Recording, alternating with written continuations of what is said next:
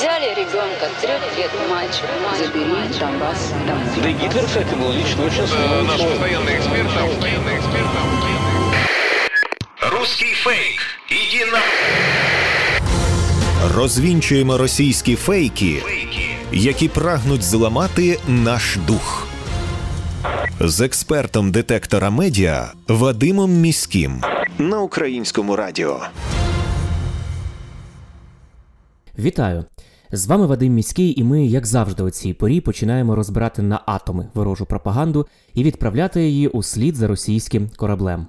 Поки путінські ракети намагаються вразити нас фізично, своїми фейками Кремль прагне знищити нас морально, цілиться у наш дух і хоче зневірити у своїх силах. Ворожі пропагандисти не зупиняються і вигадують все нову і нову брехню, починаючи від американських біолабораторій із зараженими чумою комарами, закінчуючи дрібнішими локальними фейками, наприклад, про надання комунальних послуг у містах чи про отримання соціальних виплат.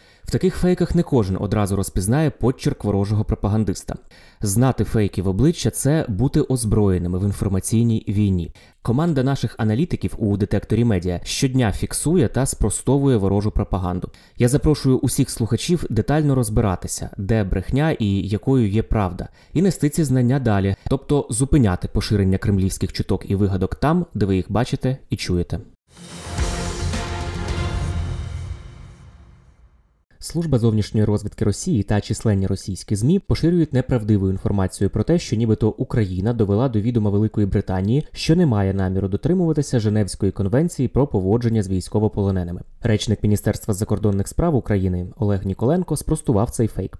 Він пояснює, що цей фейк має на меті дискредитувати відносини України та міжнародних гуманітарних структур, які рятують жертв російської агресії і намагаються повернути додому депортованих та полонених. Речник української МЗС також нагадав, що, попри сотні російських фейків, наша держава залишається відданою своїм міжнародним зобов'язанням у рамках міжнародного права. Чого не скажеш про байдуже ставлення Росії до своїх військовослужбовців, які прийшли на українську землю, як до живих, так і до полеглих.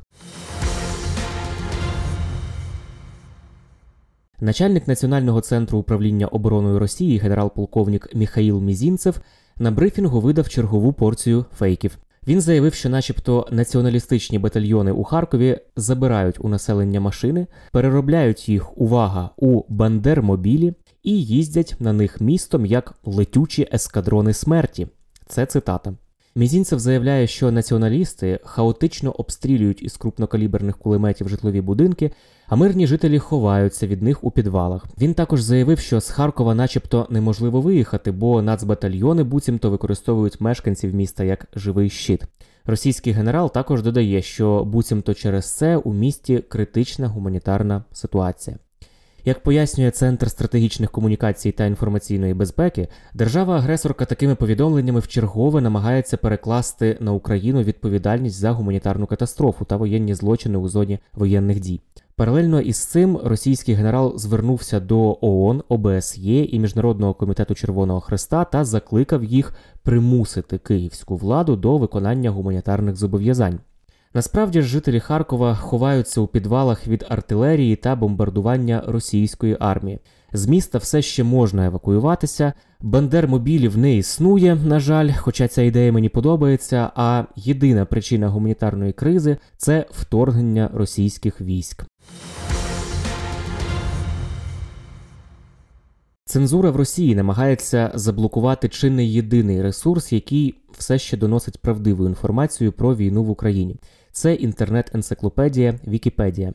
31 березня Роскомнадзор це такий російський орган, який виконує функції цензури стосовно засобів масової інформації та інтернету на зразок колишнього головліту у радянському союзі. Ось цей орган він повідомив, що склав протокол на російську Вікіпедію за те, що вона не видалила, начебто, недостовірну інформацію про війну проти України.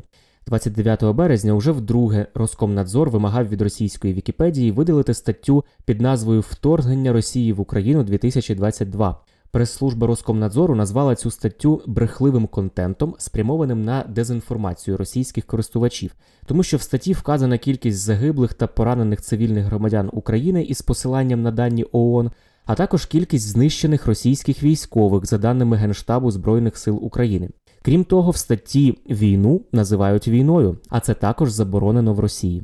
Автор статті російський вікіпедист Олег Юнаков. У перший тиждень після вторгнення Росії в Україну статтю продивилися 5 мільйонів разів.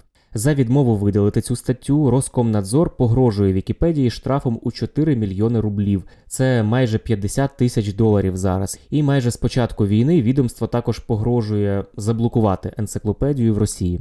Нагадаю, що раніше стало відомо, що в Білорусі затримали на 15 діб відомого російського вікіпедиста Марка Бернштейна, начебто за спротив поліції. Його персональні дані, як і дані багатьох інших російських вікіпедистів, після початку війни публікують анонімні телеграм-канали, аби чинити на них тиск.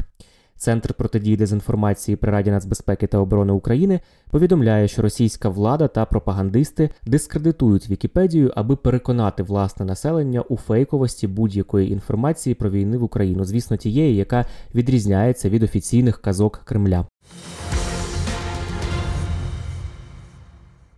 У російських ЗМІ розповсюджують постановочне відео, в якому нібито співробітник заводу Азовсталь, що знаходиться в Маріуполі, розповідає про тиранів з батальйону Азов, яким він збирається мститись за те, що залишився без дому. Також він пристрасно дякує Володимиру Путіну і збирається вступити в армію або поліцію Росії. Як повідомляє Центр стратегічних комунікацій при Міністерстві культури та інформаційної політики, відділ кадрів Азовсталі спростував, що людина з таким іменем та прізвищем, хоча б будь-коли працювала на підприємстві. У Маріупольській міській раді назвали людину на відео актором. Нагадаю, що в попередніх випусках ми розповідали, як примусово депортованих до Росії маріупольців після прибуття на окуповані території відправляють до фільтраційних таборів. Там їх фотографують, знімають відбитки пальців, копіюють дані з телефонів. Е, все це роблять співробітники ФСБ. Російське видання Медіазона опублікувало докази, що нещодавнє відео дівчини, яка розповідає про, начебто, злочини батальйона Азов проти цивільних у Маріуполі, було записано співробітниками ФСБ і поширене у російських змі з вимогою не вказувати джерело відео. Російські змі видали це відео за власний матеріал. Дівчина на відео також дякувала Путіну. Кілька днів ми з вами відпочили від новин про біолабораторії та віруси, але не час розслаблятися. Як стверджує російська пропаганда, українці, начебто, розробляють модифікацію безпілотників Байрактар із аерозольним розпилювачем вірусів. Російські пропагандистські медіа говорять, що розробкою нових байрактарів займається український концерн Мотор Січ, і безпілотники могтимуть розпилювати віруси із повітря. Цитую: фактично йдеться про розробку київським режимом засобів доставки біологічної зброї з можливістю застосування їх проти Росії.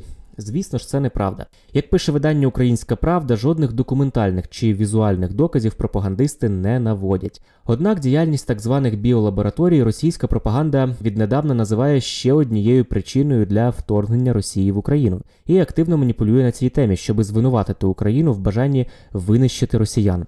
Детально про так звані біолабораторії можна послухати у наших попередніх випусках. Ну і до міжнародних новин. Українські біженці в Німеччині буцімто засмітили поїзд та розмалювали його графіті. У соціальних мережах поширюють, як виявилося, фейкове відео з Німеччини, на якому чоловік скаржиться на засмічений поїзд. У салоні розкидані пусті пляшки, стіни, розмальовані графіті і обклеєні всілякими наліпками. У підписі до відео стверджують, що поїзд засмітили українські біженці. Однак, як пише VoxCheck, це фейк. Поїзд перевозив не біженців з України, а футбольних фанатів, які його і засмітили. Цей фейк уже спростували незалежні фактчекери із ініціативи корректів.